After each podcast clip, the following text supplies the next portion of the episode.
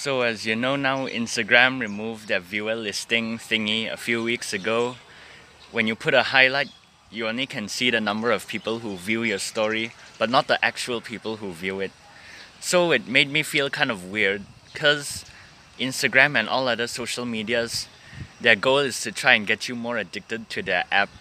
So this move actually made me less addicted to Instagram, because some nights I would just look at my highlights, click on them one by one, so slowly scrolling through all the stories I posted and just scrolling to see all my friends who view it and thinking like wow I'm so popular. Something like that. And I just wasted like half an hour just by looking at that and feeling good out of it. So when they remove that I can't see who view it. I only see the numbers. So there's like less satisfaction from doing it. So since that happened, I stopped scrolling through it. Means I waste less time on the app.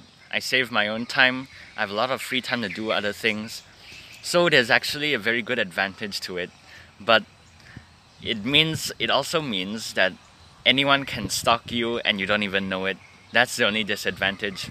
But the advantage is very good and it helped a lot. So mm, maybe they do care about our mental health or maybe they just wasn't thinking straight.